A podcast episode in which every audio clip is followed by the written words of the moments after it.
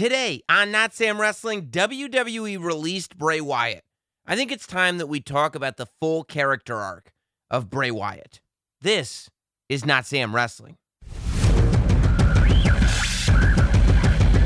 This is Not Sam Wrestling.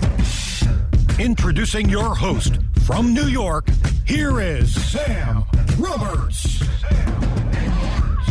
Hey, how's it going, everybody? Hope everybody's good. Welcome to what is this, episode 354 or so of Not Sam Wrestling with a lot to talk about today. Uh, thanks for everybody that's been on board. Thank you for everybody that has signed up recently to the Patreon, patreon.com slash Not Sam Wrestling, where you can get a bonus podcast every single week, every Thursday, or this week it was Friday, but every week we do a bonus podcast. Lots of topical stuff on that bonus podcast. We did a Zoom hangout for the upper tier Patreon members uh, before I recorded the show today. Uh, every podcast comes out early. Every podcast comes out ad free. All the videos are there early. So if you're into anything like that, sign up at patreon.com slash not Sam Wrestling. I say that at the top of the show because I feel like this is going to be a busy one. So, uh, I mean, earth shattering news in the wrestling earth broke on Friday, end of the week news that uh, Bray Wyatt released from the WWE. It wasn't even, and it's it's a really weird one, man. It wasn't a, a, a wave of releases that included Bray Wyatt. It was one talent release, and it was Bray Wyatt. Nobody really knows why. There's a ton of theories out there. All we've known, uh, as far as the official word goes, or what I have read as the official word, is that it was a budget thing. I don't do anybody's budget. I don't know how much he cost. I don't know how much he was making. It seems like he was making a ton of cash. I bought a whole bunch of Fiend toys. I know a whole bunch of people that have Fiend masks. I got a couple of Bray Wyatt t shirts. Feels like he was making cash, but I don't know how much he cost. I don't know anything about budgets. Um, I don't know anything about why any of these decisions get made. Doesn't make any sense to me. I'm a fan, like you're probably a fan if you're listening to this.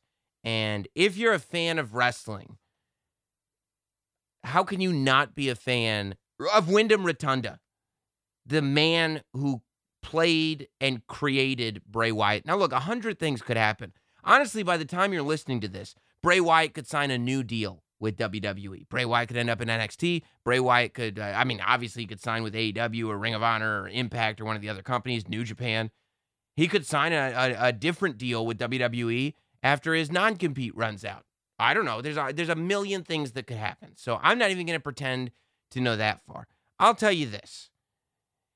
If you've got a brain that works that good for wrestling, you're probably not done using your brain for wrestling. If you've got a body that works that good for wrestling, you're probably not done using your body for wrestling. And I know, uh, speaking from my own experience and the experience of the fans that I surround myself with, I don't think that the appetite for what Bray Wyatt and the man who created Bray Wyatt uh, has to contribute to the wrestling industry. I don't think that that appetite has been satiated, not yet by a long shot. I mean, when you look at the Bray Wyatt character, it's like uh, there's so many instances of, oh, if only, if only, if only. I mean, even the most critical among us who were critical of the stuff that Bray Wyatt is doing, I've seldom read comments that were critical about the performer, more the direction that the character was going in, which can be attributed to any number of people. Again, we honestly don't know where to attribute any of these individual decisions to. That's something that happens deep inside. I've been in the building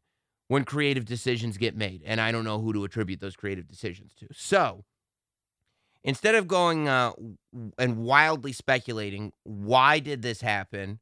How did this happen? Who decided for this to happen? What will happen next? Wyatt hasn't said anything on his Twitter account. So instead, I wanted to talk about what people are talking about broadly, and that's the character work of Bray Wyatt. This to me is why Bray Wyatt is such an important contributor to the industry, such an important contributor to any company that he is a part of, and such an important part of WWE. To me, and I think uh, if you're being honest, everybody, the most important part about wrestling is the storytelling. You need to have good matches. You need to have good athletes. You need to have a lot of stuff. But the number one thing in wrestling is good storytelling. And personally, I believe that the number one thing that you need to tell good stories is good characters. And that's why the people that create these amaz- amazing characters have their own place on their own Mount Rushmore. That's why there's everybody else and there's The Undertaker because it's this character. That's why Ric Flair works so far across the board because even the people that aren't sitting there appreciating the great in ring work of every single competitor, the Ric Flair character is something they are attached to. That's why Mick Foley deserves so much respect, in my opinion. Mick Foley is one of those great character artists who, whether it was Cactus Jack or Mankind, I mean, Dude Love was fun, but even Dude Love had great character moments. When he was able to turn Dude Love heel and go corporate, Mick Foley is absolutely one of these great character guys. The Rock, you believe that character. Austin, you believe that character. Down the list. But people who create these amazing characters, and I'm far more amazed by people like The Undertaker and Mick Foley, who create these over the top, larger than life cartoon characters that if anybody else were portraying them would be the pits. But because these people are portraying them, they're iconic. Anybody else doing The Undertaker, garbage. Anybody else doing Mankind, awful. Dustin Rhodes, anybody else doing Goldust, terrible. But when these people do it, it's it's a thing of beauty. And that is what Wyndham has brought, and who knows, may continue to bring, but that's what Wyndham has brought to the Bray Wyatt character. So today, I want to go in depth and talk about the character arc of Bray Wyatt. To me, when you're talking about the character of Bray Wyatt, because yes, you can go back as far as uh, Husky Harris coming into uh, NXT. If you want to talk about the performer, if you want to talk about Wyndham showing up on WWE TV, then yes, you would start pretty much with Husky Harris on NXT, the game show version on Sci-Fi, going into uh, you know, the new Nexus and all that stuff. But that's not Bray Wyatt. And there are references to Husky, but that comes later on. You know, we don't acknowledge Husky Harris as part of Bray Wyatt's past until we are very deep into the Bray Wyatt character. For me, canon, when we're talking strictly about canon, Bray Wyatt starts when the Wyatt family got to the main roster. And you could argue that Bray Wyatt starts at NXT, but I believe that the way the stories were told, there were, I mean, nowadays people go, well, there's not that many people watching NXT, so the stories start on Raw, which, I mean, you still got 700,000 people watching NXT television every week, plus whoever's watching on the network, plus whoever watches TakeOver, plus, like, there's an awareness. The NXT has action figures now, for God's sake. Back then, you had nobody watching NXT. Nobody. It was the very beginning of NXT. The Wyatt family were one of the first NXT uh, creations. So for me, the canon of Bray Wyatt and the Wyatt family starts in May of 2013 when they get to WWE. But let's listen, just because it really adds to the Bray Wyatt character. This is to me the setup to the Bray Wyatt character. This is the introduction before chapter one. This is when Bray and the Wyatt family are on NXT television and uh, they know they're going to the main roster. This is what they told the audience. And again, this is just for NXT. This is the people that know.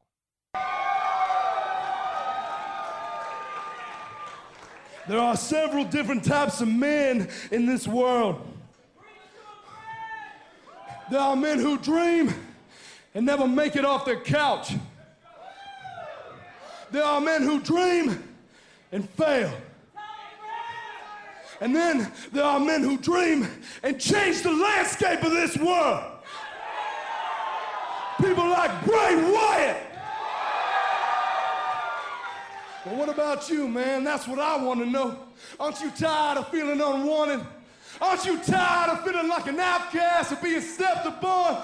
Well, then today is your day. Because today is the day that Bray Wyatt decided he was going to change everything. Today is the day that hell froze. Today is the day that pigs fly. Today, me and my people looked at fear right in the eye and we said, Mr. Fear, sir, you are a liar. Today, I want you to go and I want you to tell all these so-called world leaders that they better heed my warning. Take notice to Bray Wyatt. Because today is the day that Bray Wyatt decided to bring down the machine.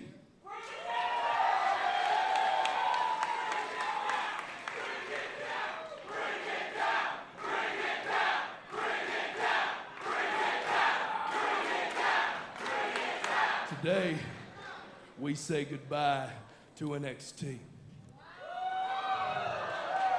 For now.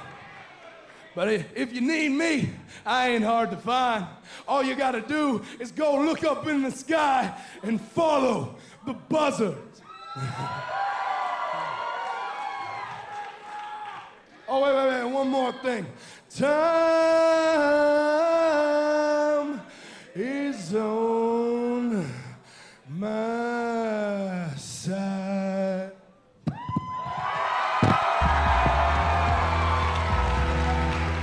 So that's the energy that Bray Wyatt takes with him out of NXT as he shows up on the main roster. Now, of course, time is on my side, would be replaced with he's got the whole world in his hands.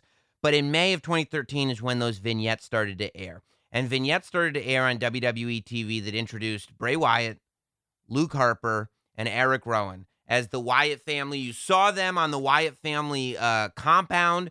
You would assume somewhere maybe in the bayou. Not quite sure what to make of these guys. You know, Bray coming out in this floral shirt.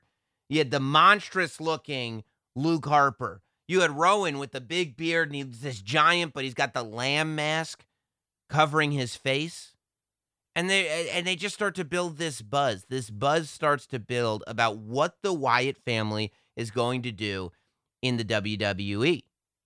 A month after the vignettes start airing, they appear on Raw for the first time and they attack Kane. Kane is the very first victim of the Wyatt family on the main roster. Interestingly enough, right after the attack happens and Bray Wyatt is looking out to the audience, they they do there are chants of Husky Harris that are chanted at Bray.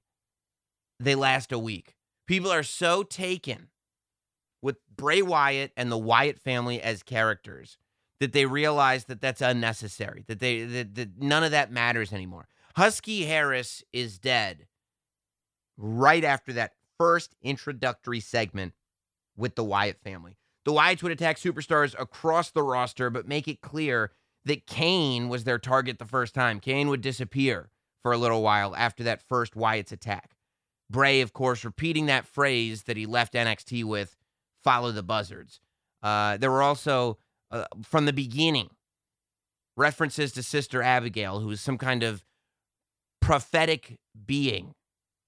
Sister Abigail, whose messages the, fueled Bray, whose whose whose messages were the messages that that drove Bray to do what he did and to pick the targets that he did. The entrance was distinct, appearing first on the Tron, blowing out the lantern, only to reappear in the entranceway. Of course, this first version of the Wyatts was not supernatural so much, more eerie and cult like.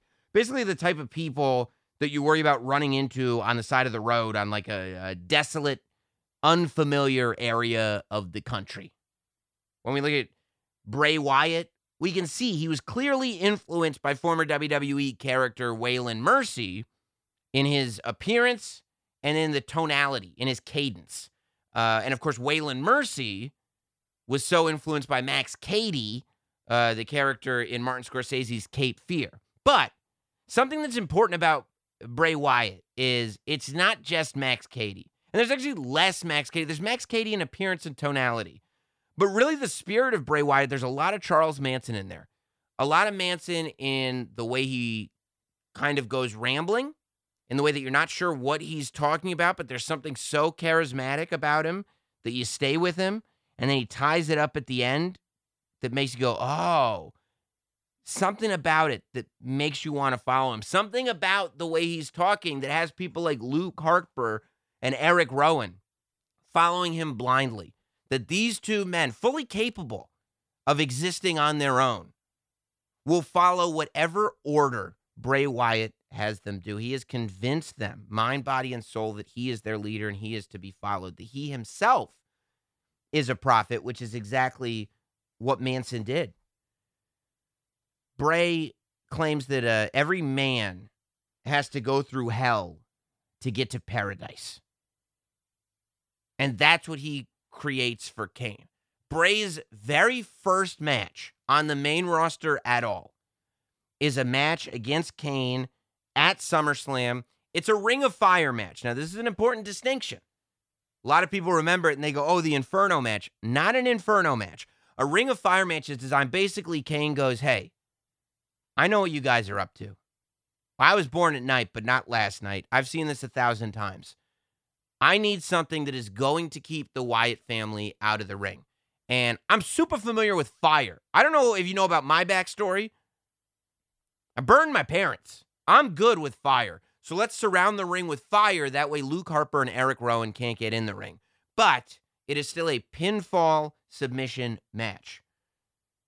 Kane is, of course, a force to be reckoned with, and Bray is in there without help. However, as the match progresses, Harper and Rowan are able to take the flame retardant uh, mats, the, the, the throws, the blankets, and put out one side of the ring. That enables them to slide in. Since it's a ring of fire match, there's no disqualification, no count out. They interfere. And with their help, Bray, in his very first match in the WWE, beats Kane, a legend, in a fire match. Huge start to the career of of uh, and and the career of this character. Towards the end of 2013, Bray found himself in a rivalry with Daniel Bryan. Wyatt was trying to recruit Bryan, but Bryan fought Wyatt's urges. Wyatt wanted Daniel Bryan to be part of the Wyatt family. It wasn't until Bryan lost a handicap match to the trio and then after beating Eric Rowan and Luke Harper in a gauntlet match to get a singles match with Wyatt, he still lost the match to Wyatt because of help from Rowan and Harper that he decided to join the Wyatt family. He said, You're you're right. Bryan said the reason that he has not been able to defeat Bray Wyatt, it's not it's the machine. The machine won't allow him. This is really interesting because this is before the WrestleMania 30 build. This is before the B plus player stuff. This is before any of that. And Bray Wyatt is here saying the machine is what's holding you back, Daniel Bryan. You can come with me and the machine won't hold you back anymore. And that's exactly what Daniel Bryan does. He dons a gas station attendant suit, and Daniel Bryan joins the Wyatt family. So now it's it's it's Bray Wyatt, it's Luke Harper, it's Eric Rowan, it's Daniel Bryan. And they do a series of multi-person tag matches over the course of a couple weeks. Uh, and the Wyatt family is not successful. And Bray takes this out on Daniel Bryan. Bray basically blames Bryan not only for the Wyatts losing, but also still wants to to to beat loyalty into Daniel Bryan. He's, he's treating Daniel Bryan like like an like an abusive dog owner who wants to create a dependency. He wants to he wants to hurt Bryan so that he can help Daniel Bryan. And this is a trap that Daniel Bryan is slowly falling into. And the fans are worried about it until he's part of a cage match and Bryan finally is pushed one iota too far. And he takes off that gas station attendant's outfit and he removes himself from the Wyatt family mid match, takes out Bray Wyatt, and says, Yes, yes, yes, at the top of that steel cage. The match is signed at that point. We're going to the Royal Rumble. It's Bray Wyatt versus Daniel Bryan. Whether you're a world class athlete or a podcaster like me, we all understand the importance of mental and physical well being and proper recovery for top notch performance. That's why I'm excited that Unifyd Healing is sponsoring podcasts on the Blue Wire Network. Unifyd Healing is a new and super innovative global network of wellness centers powered by Energy Enhancement System, or EE System. If you haven't heard of the EE System yet, then you'll want to listen up. This technology promotes wellness, deep relaxation, purification, and rejuvenation. Wherever you are across the globe, access to a center is easy and affordable. Interested in experiencing the EE System technology for yourself? Go to unifydhealing.com slash bluewire to learn more and find a center near you. That's unifyd, U-N-I-F-Y-D, healing.com slash bluewire. No material or testimonials on the Unifyd Healing website are intended to be viewed as medical advice or a substitute for professional medical advice, diagnosis, or treatment. Always seek the advice of your physician or other qualified healthcare provider with any questions you may have regarding a medical condition or treatment and before undertaking a new healthcare regimen, including EE system. Bray Wyatt defeated Daniel Bryan in that match. Go back and you watch that. It's 2014 Royal Rumble. It's the opening match of the night. Bray beats Daniel Bryan, and it really does, in that moment, look like Bray Wyatt is the future of the WWE. This is an even more significant win because there's so much that you're dealing with here. Not only was the match so good that even through losing, fans gained more respect for Daniel Bryan, but the fact that the match was so good and the fact that Bryan lost led to fans in attendance wanting Daniel Bryan to be in the Royal Rumble match even more, which again led to what we got going into WrestleMania 30. This completely, this match added a hundred percent to people being pissed about Daniel Bryan. Furthermore, Bray Wyatt wins this match, and now that he has conquered Daniel Bryan, in the Wyatt family or not in the Wyatt family, Bray Wyatt has now conquered Kane. He's conquered Daniel Bryan. He interferes, and he costs John Cena the WWE Championship months into his time in the WWE. Bray Wyatt has cost John Cena the WWE Championship in a match against Randy Orton, and the Wyatts attacked the leader of the C Nation after the match. Before WrestleMania, which we're going to get to, we start doing qualifiers for the Elimination Chamber match. Um, and The Shield has a match against John Cena and, and two other superstars. The Wyatts interfere in the match. They jump John Cena and his partners, cause The Shield to get disqualified. And even though it wasn't about screwing over The Shield, now the Shield is making it about screwing over The Shield. This is the one moment that we see that feels like, okay, you know, oh, we talk about Bray Wyatt feeling like the future of the WWE. This, this is the new generation completely coming forward. Before WrestleMania, we get to a classic six man tag match the Shield versus the Wyatts at the Elimination Chamber. We have a, a, a, couple of instances on Raw where we have just an amazing stare, and you can look it up on YouTube. There's an amazing stare down for the first time. The Shield is leaving, and this is when they left through the crowd. But the Wyatt's family music comes on. The Wyatt family walks to the ring. The Shield turns around and starts walking back toward the ring. And they have this stare down where the Wyatts are on one side and the Shield are on the opposite side of the ring. And you're sitting there looking at it going, this is everything. There's this clear thought that Rollins, Roman, and Ambrose versus Wyatt, Harper, and Rowan is a look at what the next generation of the industry is going to look like. And it's a total juxtaposition, right? It's a group of modern era badass dudes facing classic WWE characters that have this modern twist. I mean, you as much as you believe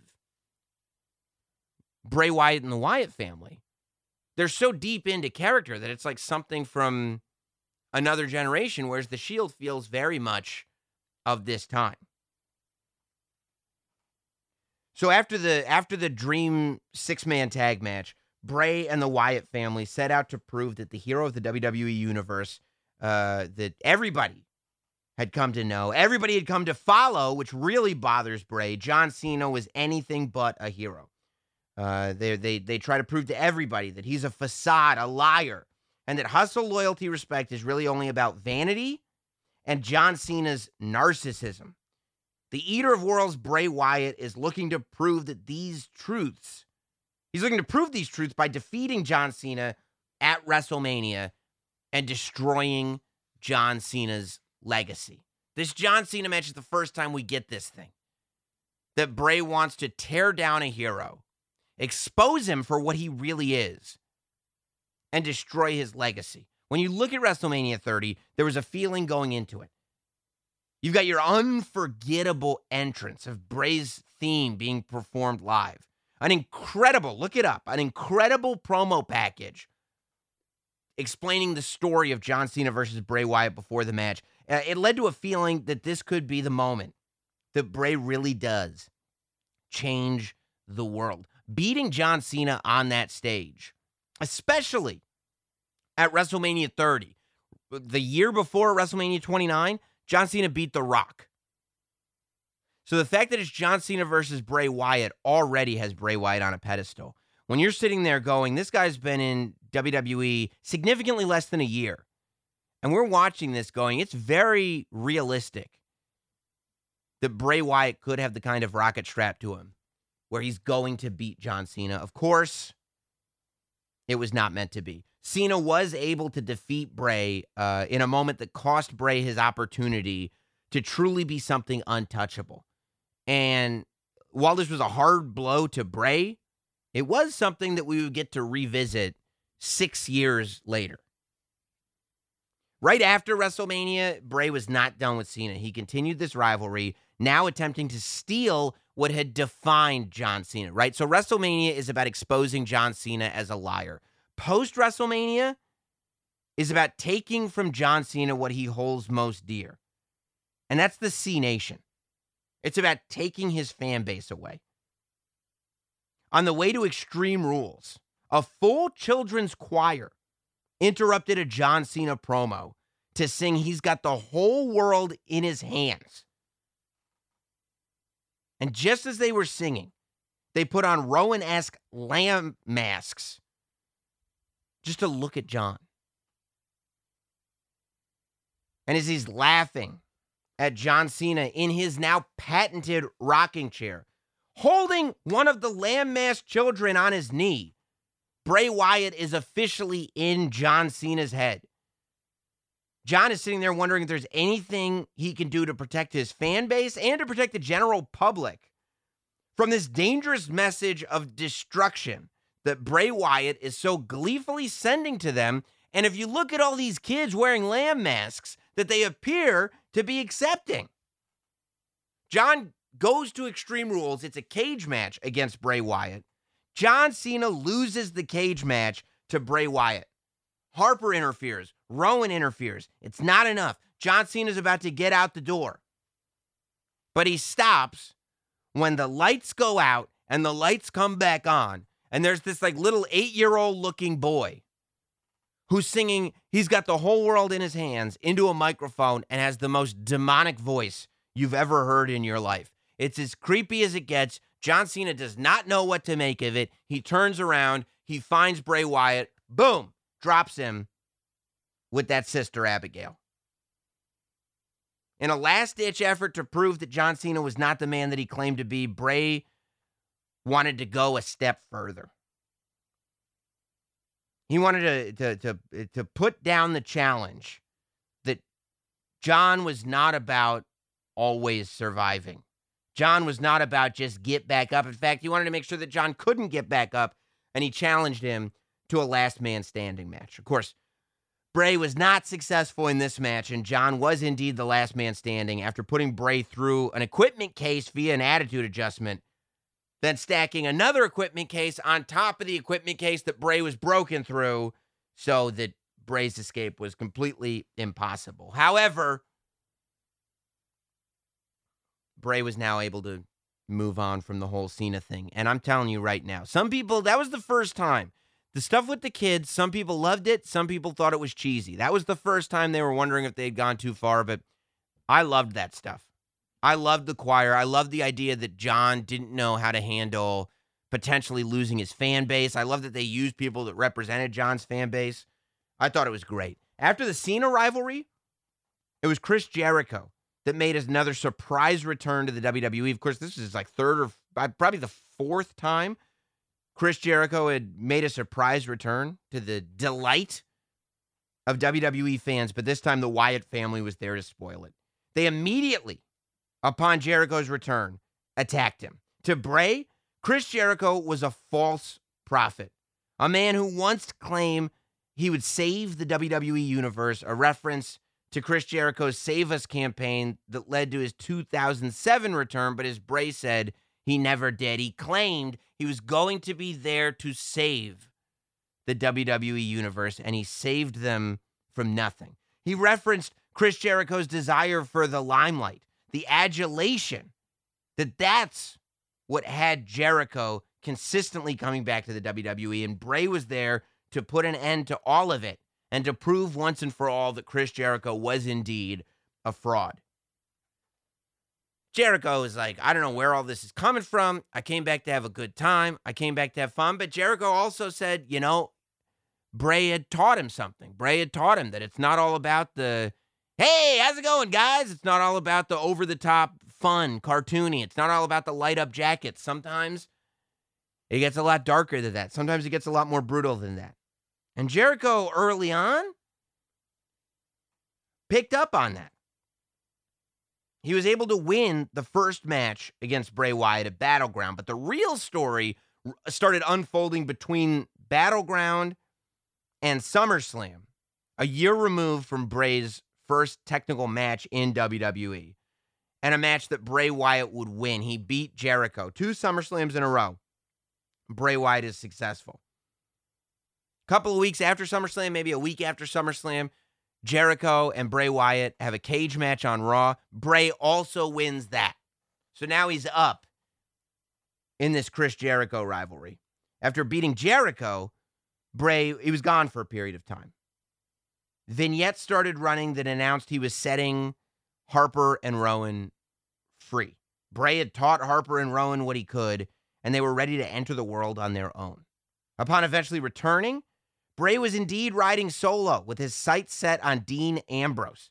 He cost Dean Ambrose a pay per view match against Seth Rollins and came back reestablishing himself full of hatred and resentment to the public at large. This version of Bray Wyatt was not about, hey, follow me, I'll show you a better way, I'll show you a better way with that like hint of sinisterness. It was, I'm seething, my heart is full of hate, and I need to take that out on somebody. And I blame you, Dean Ambrose.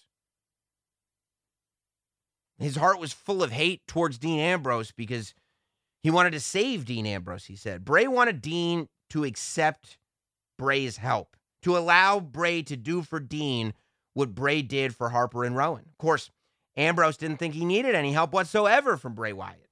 In fact, Dean Ambrose, being the lunatic fringe, didn't have the vulnerabilities that a lot of Bray's previous prey had. He didn't need support. He didn't have a moral code. He was a fairly decent guy that loved to fight and hated being disrespected. This was a new opponent for Bray Wyatt. It is hard to get into the head of somebody who is already a lunatic. We saw lots of great visuals from this rivalry. Dean Ambrose appearing from the back of that ambulance with the but just the lighting coming from the back of the ambulance and the and the neck brace on him and everything. It was a it, it was a perfect relationship if the desired outcome was chaos and brutality. Bray considered himself one who not only embraced his demons but controlled his demons and the demons of other people. Ambrose didn't go that deep. Ambrose worked off whatever demons fueled his impulses. Ambrose would go so far as to destroy the rocking chair that had become the trademark of Bray Wyatt. However, the rivalry would show itself through a series of pay per view and TV matches, mainly won by Bray Wyatt, the last being an ambulance match at the beginning of 2015. Now, as 2015 rolled in for Bray Wyatt, uh, Wyatt established himself as an individual instead of a cult leader. All right. Now we were starting to drift way more into the macabre. Bray began sending out coded messages, talking to a person who had tragic who had tragedy happen to them. One that left Bray feeling pity for them instead of fear, talking about destroying the man whose hands created this world. The man that Bray Wyatt was talking about here was The Undertaker. Fans had compared Bray's character work to The Undertaker's, not just the darkness, but the level of commitment since Bray had first gotten to the WWE. Bray was referring to what had dismayed scores of Undertaker fans. The streak being ended at the previous year's WrestleMania by Brock Lesnar. This was Bray saying that The Undertaker, as we knew him, ceased to exist as the streak ceased to exist, and that Bray was prepared to take his spot as the dark entity that was WWE's supreme character. Bray was basically telling the world The Undertaker is done. What's become of The Undertaker is pathetic, and he was echoing a sentiment that existed with a certain section of wrestling fans. And this is something that Bray Wyatt just got better and better and better at. Taking these real life feelings and transferring them into his character so that it made sense, so that these feelings that some in the wrestling fan world actually had could be put into a storyline without suspension of disbelief going away, which is a very difficult thing to do when you're talking about people that are so entrenched in characters as Bray Wyatt and The Undertaker are. Bray, of course, when he's talking about creating the world, he's talking about The Undertaker creating this ability to be this character. That if The Undertaker had not created this thing, that Bray Wyatt could not be that thing. But now, now The Undertaker wasn't that thing anymore. And Bray Wyatt was a thing so much more powerful. It was time for The Undertaker to step aside. And like John Cena should have done a year earlier, allow Bray Wyatt to sit upon his throne.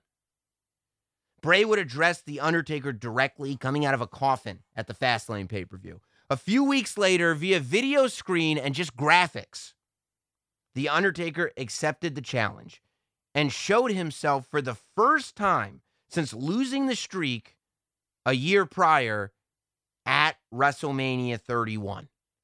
The first time anybody saw The Undertaker after losing to Brock Lesnar was when he entered the stadium to take on Bray Wyatt at WrestleMania.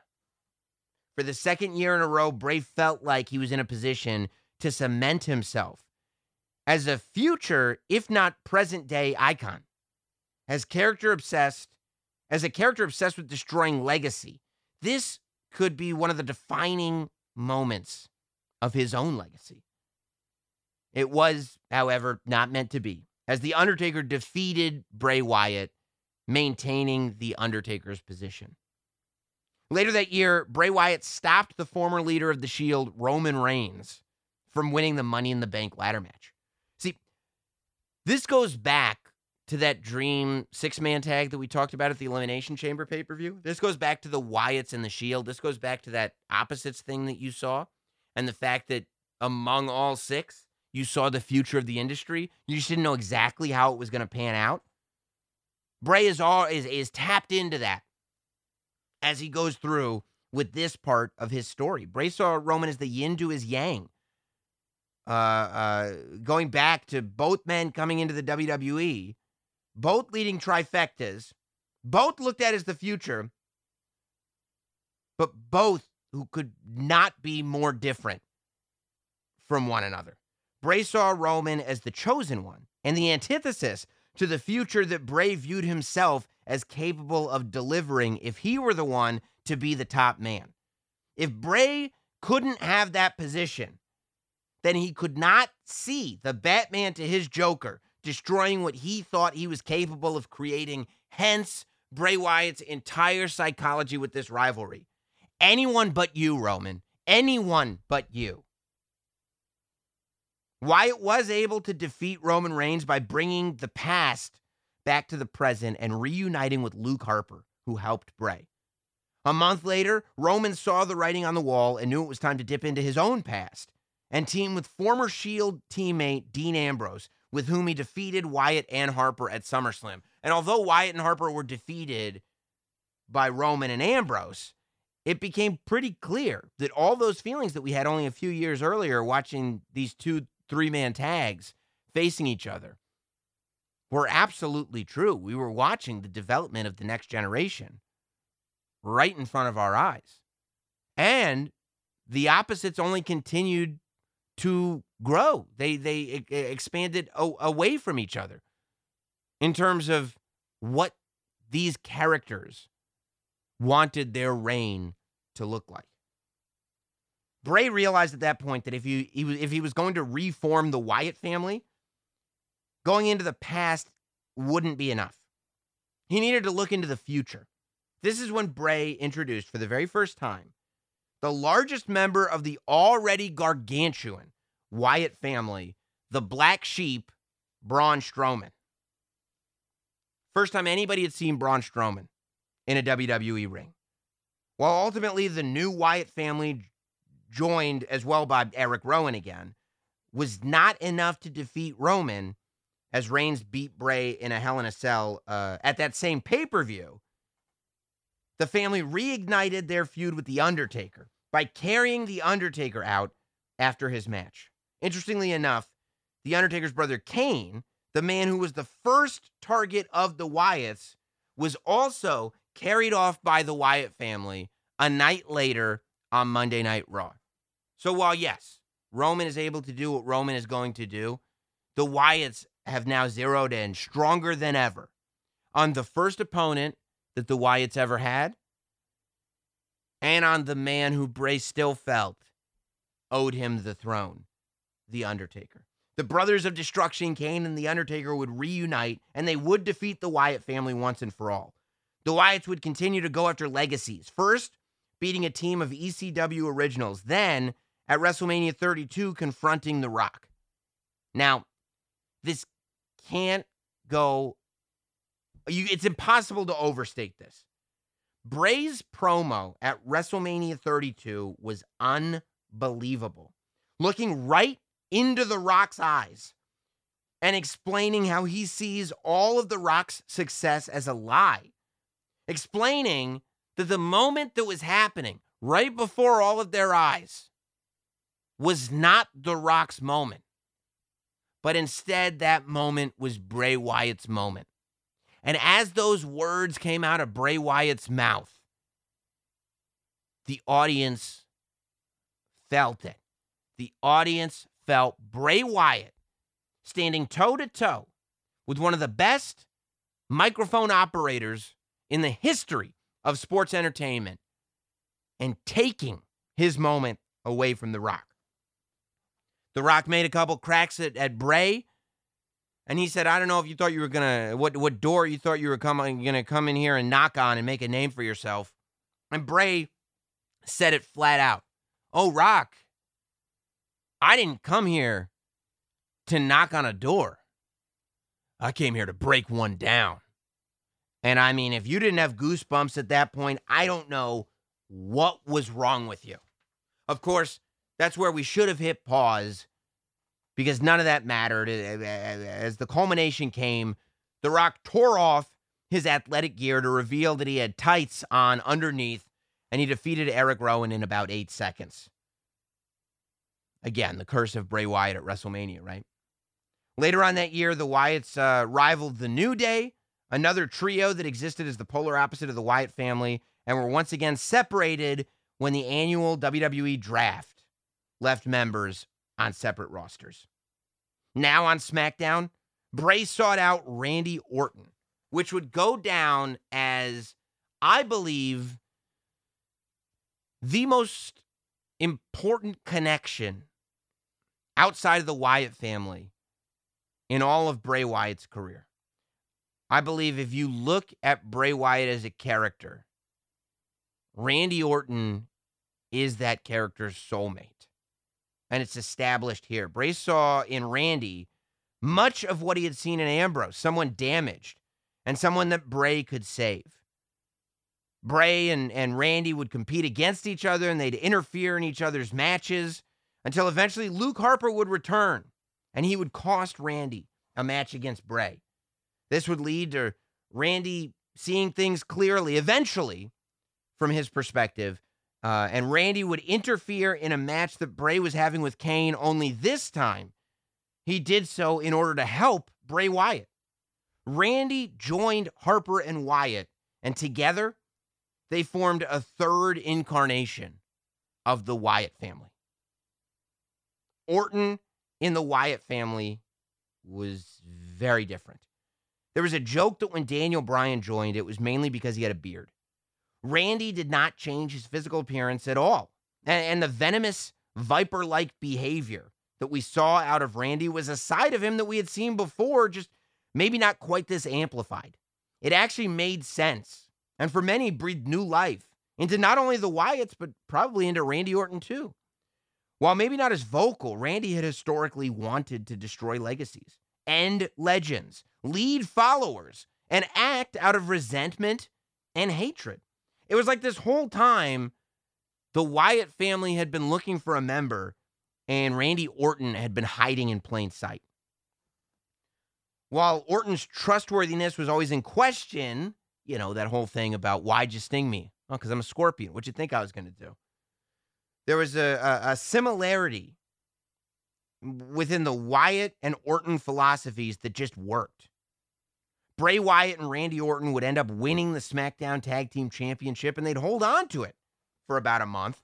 Uh, unfortunately, at that point, the Wyatt family lost the Tag Team Championship, but it was Luke Harper, not Bray Wyatt, that was Randy's tag team partner at the time. They were utilizing the Freebird rule. Because of that loss, this animosity started building between Luke Harper and Randy Orton. And when push came to stu- uh, when push came to shove, instead of taking the side of his career-long companion, Bray Wyatt turned on Harper and sided with Randy Orton. Randy Orton and Bray Wyatt would work together in the 2017 Royal Rumble, which Orton would go on to win. In what was a moment that all of us, dismayed by Bray's poor WrestleMania showings, had been waiting for. A month later at the Elimination Chamber, it finally happened for Bray Wyatt. In a match that also involved John Cena, The Miz, AJ Styles, Baron Corbin, and Dean Ambrose, Bray Wyatt won the Elimination Chamber match. Bray Wyatt became the WWE champion. Even here, Bray was still referencing Sister Abigail as the prophetic force behind everything that he knew. Especially the night after Elimination Chamber, it became impossible to not have fans cheer the Eater of Worlds. As he announced that at long last, he actually did have the whole world in his hands. This was someone that we fans had been waiting years to see get what we thought he deserved. It had gotten to the point where many thought that it wouldn't happen. But now the WWE Championship was around the waist of Bray Wyatt. Of course, anybody watching knows this presented an option of Royal Rumble winner Randy Orton selecting the new WWE Champion Bray Wyatt, his best bud, as his WrestleMania uh, uh, opponent. Randy, however, pledged that that would not happen and that he would remain loyal to Bray Wyatt. Don't worry about it, Bray. Of course, we all know Randy Orton. That was a lie. Not only did Randy decide on Bray as his WrestleMania opponent, but in order to let Bray know that he had selected him, he didn't just point to the WrestleMania sign. He set fire to the Wyatt family compound, which was perched directly on top of the grave of Sister Abigail. And Randy Orton pointed that out. He was burning the compound and what was left of the soul of Sister Abigail. This was one of the rare times that we actually saw Bray Wyatt vulnerable. One of the rare times that he let his guard down and allowed himself to be betrayed. It was also confirmation that Sister Abigail was indeed dead and not another member of the Wyatt family that we were waiting to see debut. Theoretically, of course. The WrestleMania curse of Bray Wyatt rolled on as at WrestleMania 34, Bray would lose the WWE Championship to Randy Orton in a match that most remember for the disturbing images that were projected onto the mat during the match. I mean, while it was a, an interesting effect, most fans wondered why some of the strongest among us, professional wrestlers, would be afraid of very obvious 2D pro- projection. The images weren't even life size, they were in- incredibly enlarged. I mean, there's no way if you were laying on the canvas and you looked at it, you'd even know what the picture is. R- regardless, Bray received a rematch against Randy, which he won. However, it was a non title match due to Bray being moved to the Raw brand after WrestleMania, but before this match. The two competed in a House of Horrors match, which was interesting at a time when cinematic matches weren't quite the norm, as it took place in like a, a creepy old house. But it's generally generally it's remembered for the ending coming back to the arena that the pay per view took place in after a car ride, and Jinder Mahal getting all involved with the interference and kind of making people forget that we were just having a crazy ass time in a haunted house a minute ago. Uh, but regardless, Bray would now leave SmackDown and head over to Raw and come directly for Seth Rollins, who at the time was literally the cover boy for WWE's video game and the good guy hero to the Monday Night Raw audience. Bray resented Seth for his dependence on the audience. After successfully getting through Seth Rollins, Bray focused on Finn Balor. Balor at the time was, of course, the ordinary man who can do extraordinary things. What Bray hated was what Balor gave to the audience hope. Bray hated that the audience watched Balor and believed that they too could be extraordinary. Bray looked to show the audience that Balor was just as vulnerable to the eater of worlds as all of they are. The match was set for SummerSlam, and in a battle of two of the most compelling pure characters in wrestling at the time, Bray Wyatt faced Finn Balor's alter ego, the Demon King, armed with the paint and more specifically the attitude and aggression of the Demon King. Finn Balor was able to defeat Bray Wyatt. After losing to Balor a second time, Wyatt threatened to summon Sister Abigail for their third match. Yes, I know. Didn't you just say she was dead? That's why he's got to summon her spirit. A promo saw Bray morphing into like a, a black veiled demonic spirit with a feminine voice. At least you'd think it was Bray Wyatt. It still kind of looked like his face, but it was very hard to see. The graphics for the match appeared to hype up a contest that would see Finn Balor once again taking on the Demon King persona, only this time orange and black, against Bray Wyatt, who would be taking on the persona of Sister Abigail. As people scratched their heads trying to figure out what this match would actually look like, we unfortunately never got to see it. The day before, the match was canceled at the uh, due to illness. Later that year, in a battle of the bizarre, Bray Wyatt would take issue with Woken Matt Hardy. The odd time traveling, reincarnating Woken character had rejuvenated Matt Hardy's career in the eyes of the audience.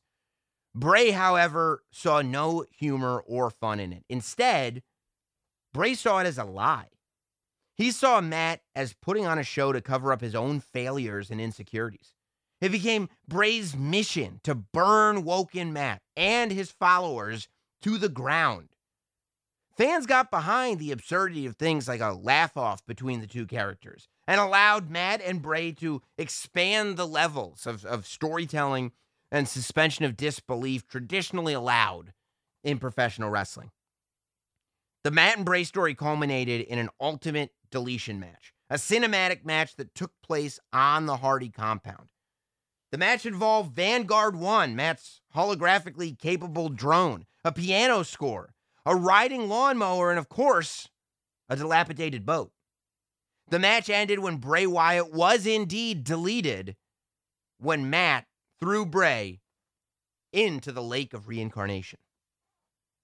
Bray disappeared for a while, but he would indeed be reincarnated. While physically looking the same, Bray showed up at WrestleMania that year to help Matt Hardy win the Andre the Giant Memorial Battle Royal.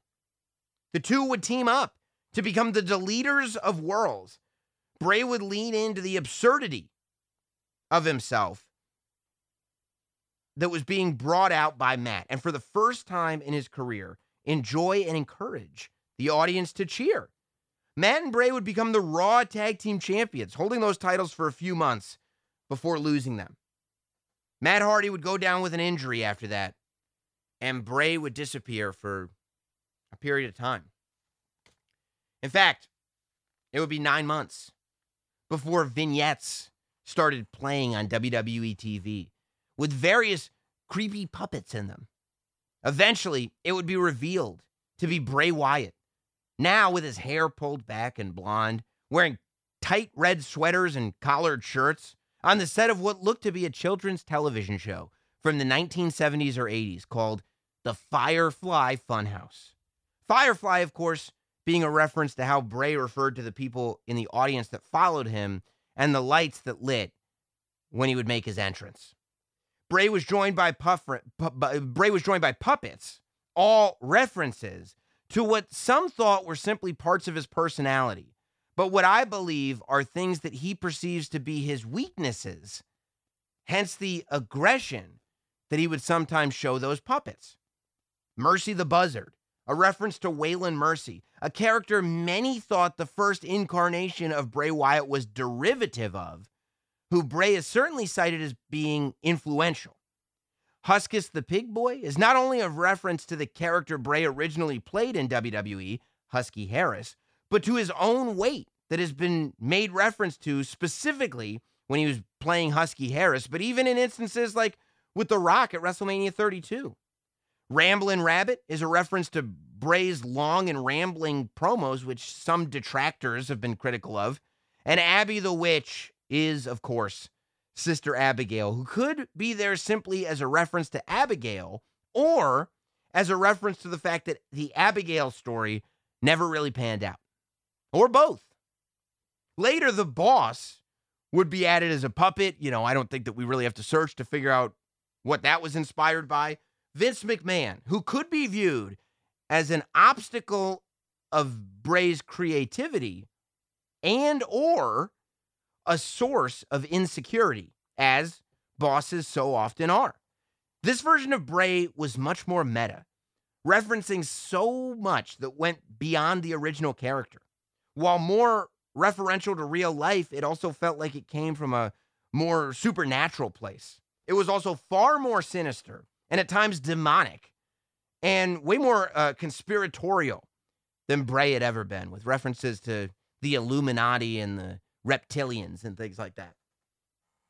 Bray spoke with a childlike glee inside the funhouse and only existed in these pre produced pieces. He was self deprecating, destroying photos and cutouts of his former self. He also appeared to be far more lean and muscular than he had before. Eventually, he began speaking of another being, one who wasn't as whimsical as Bray, one who fed on fear and pain. Gone with follow the buzzards to make room for Bray's new signature. Let him in. We eventually saw Bray's new creation in the funhouse, The Fiend. Blonde dreadlocks draped down a face covered by a tight, painful looking, horrific mask. The sweater was replaced with a black tank top and a black leather jacket, along with striped pants, black boots, and huge tattoos now visible all over his upper body. The Fiend eventually did show up on Raw, attacking Finn Balor, who Bray previously couldn't best, leading to a match at SummerSlam, which saw The Fiend easily defeat Balor to the point that Balor disappeared from WWE's main roster. Of course, this was the same SummerSlam that Balor, under his alter ego, had defeated Bray. After showing up and taking out several Hall of Famers, The Fiend attacked WWE Universal Champion Seth Rollins. Still the beloved good guy Bray had once loathed. This new Bray via the Funhouse warned Seth that The Fiend never forgets, clearly referencing their previous rivalry. The two went to Hell in a Cell to face off for the Universal Championship. Although it wouldn't be Bray, it would indeed be The Fiend. With an arena covered in red light, The Fiend was unstoppable. Every conceivable bit of offense that Seth could muster had little to no effect. The Fiend was not a wrestling villain. The Fiend was a horror movie monster. This explains, by the way, the love for The Fiend. While, yes, The Fiend is a villain, quote unquote heel, he is not a traditional villain. In Friday the 13th, Jason Voorhees is the villain, but he's the one you want to see. He's the reason they keep making sequels. He's the character you love. Same with Freddy. Same with Michael Myers. Same with Jigsaw. The Fiend is a horror movie villain. He's a villain in every sense of the word, but you never want to see him lose. Upon realizing what was in front of him, Seth forgot he was in a wrestling match. He completely lost his mind. He found every weapon imaginable and just started smashing and piling them onto the Fiend in a highly controversial move and one that most fans disagreed with. The referee, for the first time in the history of Hell in a Cell, ended the Hell in a Cell match by referee's decision in order to stop Seth Rollins from caving the Fiend's head in with a sledgehammer. Of course, a few seconds after the match was stopped, the Fiend stood up as if no damage whatsoever had been done. The Fiend would end up getting a Falls Count Anywhere rematch against Seth Rollins, where all the fans that were so upset about Hell in a Cell finally had something pay off for them. The Fiend won the WWE Universal title. Now, Bray Wyatt had been drafted to SmackDown slightly before the pay per view. So, The Fiend took Seth Rollins' title with him as he went over to SmackDown. The Firefly Funhouse moved with them as well, where, Dre, where, where Bray had the Universal Championship. But anytime we saw The Fiend, he had his own personalized Universal title with his masked face stretched out across the front. Seth would never be the same back on Raw. But in keeping with never forgetting, The Fiend began going after a man who at one point was in the Wyatt family Daniel Bryan. The Fiend first beat Daniel Bryan, then tore the hair he had become known for out of Bryan's own skull. Bryan disappeared, and while he was gone, Bray Wyatt came out of the funhouse to have a match as Bray against Daniel Bryan's greatest rival, The Miz. In what seemed to be an effort to get even closer to Daniel Bryan, Bray, after terrorizing The Miz's family for sport, beat The Miz. Daniel Bryan returned after their match, hair shaved down, to get revenge on Bray, and he was able to. However, after Bryan got his revenge on Bray, The Fiend did show up once more and he defeated Daniel Bryan at the Royal Rumble. The same event where Bray Wyatt defeated Daniel Bryan all those years earlier. After the Royal Rumble, Goldberg returned to challenge The Fiend for his Universal Championship. This seemed right up Bray's alley, as Goldberg's legacy is one that even Bray Wyatt, the Eater of Worlds, would have loved to have destroyed. However, Goldberg was able to defeat The Fiend and take the championship at Super Showdown. The Fiend, however, jumped up quickly after the pin simply to stare Goldberg down. As Goldberg moved on, so did The Fiend. In one of the last SmackDowns that audiences were allowed to be in attendance for, John Cena showed up to announce that he would not be participating in WrestleMania this year. On his way out, The Fiend showed up at the entrance, the first SmackDown removed from Super Showdown, and simply pointed at the WrestleMania sign, to which John Cena turned to The Fiend and nodded. On the road to WrestleMania, Bray reminded John of their history together, of what John had done to Bray, stalling his career, taking his moment, taking his momentum, not allowing WrestleMania 30 to be Bray's time. Meanwhile, John let Bray know the only reason all of that happened is because Bray wasn't ready. It wasn't up to John to give Bray that moment. It was up to Bray to take that moment, and Bray was not able to do it. It was Bray's shortcomings that stopped Bray from succeeding, not John Cena. What took place at WrestleMania, the first WrestleMania to take place uh, without an audience, or the, without a live audience, I should say, was a cinematic match, the Firefly Funhouse. Now, I have done an entire diatribe on the Firefly Funhouse. I spent 45 minutes just breaking down that match by itself. If you look it up on YouTube, Sam Roberts Firefly Funhouse match, I'm sure you can find it. But it, to me, is an absolute storytelling masterpiece. John was transported from his entrance into the Firefly Funhouse. What he got, instead of it being about Bray's shortcomings, was Bray infecting the mind of John Cena, taking John through all of John's shortcomings, his failures, his insecurities, the opportunities that John Cena missed, maybe because he was too scared. The match ended with The Fiend ending John Cena in one of the best storytelling matches of the era. It was also the first truly successful moment for Bray Wyatt at a WrestleMania as The Fiend, for all intents and purposes, at least then, destroyed John Cena. As well at WrestleMania, former Wyatt family member Braun Strowman defeated Goldberg to win the Universal Championship. This led to Bray trying to remind Braun of their history and try to get into his head, bringing out the black sheep mask, trying to take Braun out of being a main event solo star and to once again see Bray as his leader, presumably so that Bray may more easily beat him and become champion himself once again. Bray faced Braun as his Firefly Funhouse self to no success. After disappearing for a bit, Bray came back, admitting that the loss to Braun Strowman had affected him. And because of that, Bray had dug up something from the past. Bray had brought the dead back to life. Bray brought back the Eater of Worlds.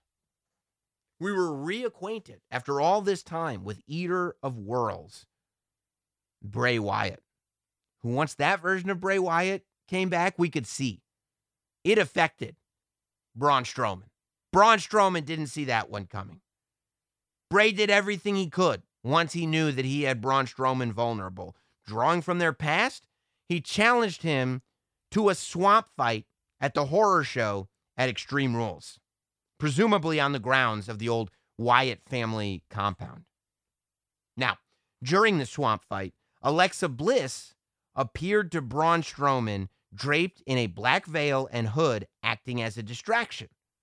At the time, it wasn't clear if this was actually Alexa or an apparition that was created by Bray. Alexa's connection to Braun tied all the way back to the mixed match challenge and the on screen and social media affection that Braun had for Alexa when they were whatever they were, Team Little Big or Big Little or I don't know. It also left a lot of fans drawing a connection to Sister Abigail, as the veil that Alexa was wearing was very similar to the one that Bray wore in the one promo where he said he was going to resurrect the spirit of Sister Abigail. The Alexa pairing would end up being a pivotal, albeit final chapter in The Fiend's character's story. On the way to SummerSlam, The Fiend, oh, by the way, Bray Wyatt ended up winning this uh, the, the the swamp match, although it was non-title. And of course, now that we've seen the Eater of Worlds and now that we've seen Firefly Funhouse Bray, there's only one person left that you can draw out who's going to be able to win the Universal Championship from Braun Strowman. So on the way to SummerSlam, The Fiend would begin making appearances, attacking Alexa Bliss on SmackDown in an effort to taunt Braun Strowman, who would be defending the Universal Championship against The Fiend at SummerSlam. Before they got to SummerSlam, the stressors and confusion got to Braun so much that he would end up picking Alexa Bliss up for a gorilla press slam the Fiend would go to SummerSlam and he would defeat Braun Strowman to once again become the WWE Universal Champion. However, immediately following the victory, both The Fiend and Braun Strowman were attacked by Roman Reigns, who, once he revealed an association with Paul Heyman, would win the Universal Championship in a triple threat match one week later when Roman Reigns pinned Braun Strowman. Now, we all thought this was setting up for a Roman Reigns Fiend match eventually. However, the draft got in the way of that again. While all this was going on, Bliss's behavior started changing. She added a single Wyatt like dreadlock to her hair one week and two the next. Her makeup evolved to be darker. She started trailing off during promos, looking vacantly into the distance, and eventually adopted the Sister Abigail as her finisher. The culmination would come after about two months when Alexa would join The Fiend after he attacked Kevin Owens. Alexa and The Fiend at that point were drafted to Monday Night Raw, separating The Fiend and Roman Reigns. After showing up on Raw, however, Bray and Bliss immediately went after Bray's wrestling soulmate, at that time newly crowned WWE champion, Randy Orton. First, inviting him onto a moment of bliss, then stalking him through interference and vignettes, the Fiend popping up whenever the Fiend could get an opportunity. A lot of these vignettes included references to their House of Horrors era rivalry, including references to burning down Abigail's grave and even the symbol that Bray attacked Randy with all those years ago. The Fiend would have a Firefly Funhouse Inferno match with Randy, a match that took full advantage of the theatrics that WWE's Thunderdome was capable of. At one point, leaving a prone Randy Orton in a family era Bray Wyatt rocking chair, soaking it with gasoline and unsuccessfully trying to light the champion ablaze while laying dormant. The match would end, however, with The Fiend seemingly unconscious in the middle of the ring and Randy soaking him with said gasoline, then using matches to burn The Fiend to a crisp from head to toe. Alexa spent the next few months warning of The Fiend's rebirth, developing Alexa's playhouse to take the place of a moment of bliss, finding herself in rooms with pentagrams and other far more demonic symbolisms than what we were used to. Alexa at one point launched a fireball into Randy Orton's face, allowing him to feel a fraction of what the fiend felt. Randy recovered, but new symptoms developed. Stomach pains and vomiting oily black substances in the middle of promos haunted Randy Orton.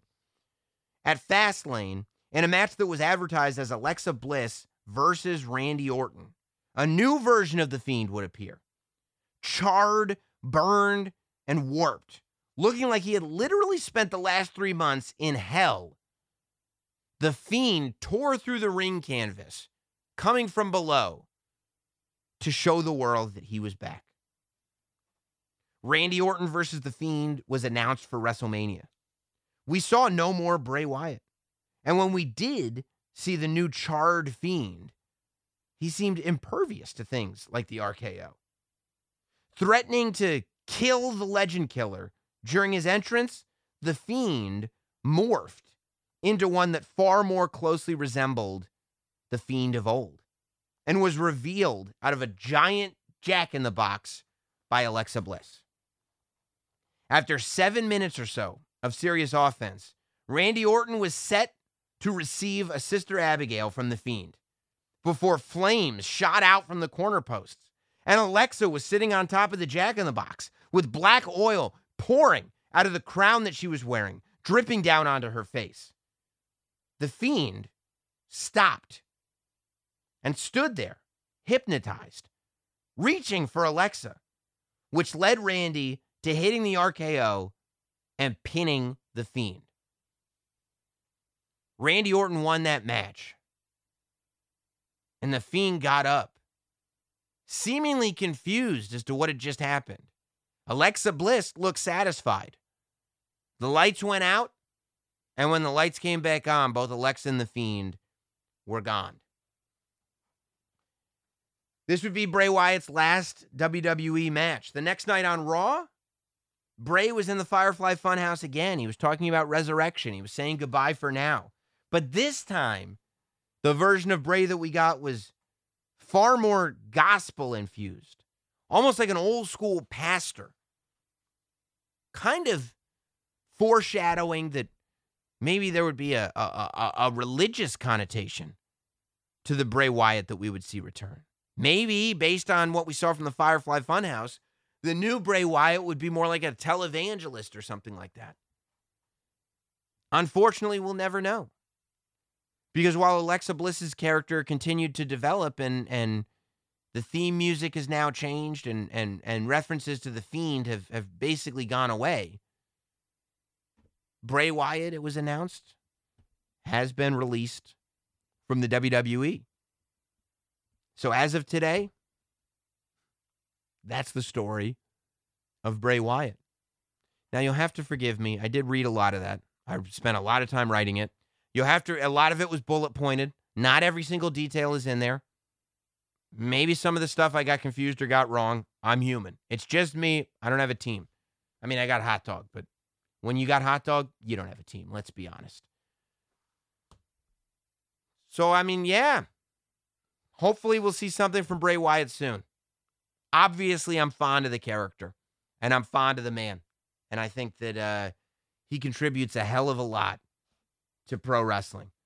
Let me know what you thought about all that. If I got anything wrong or if I got anything right. My email is notsamwrestling at gmail.com. Don't forget to join us on Patreon, patreon.com slash notsamwrestling. And we will see you next week right here on, yeah, Not Sam Wrestling.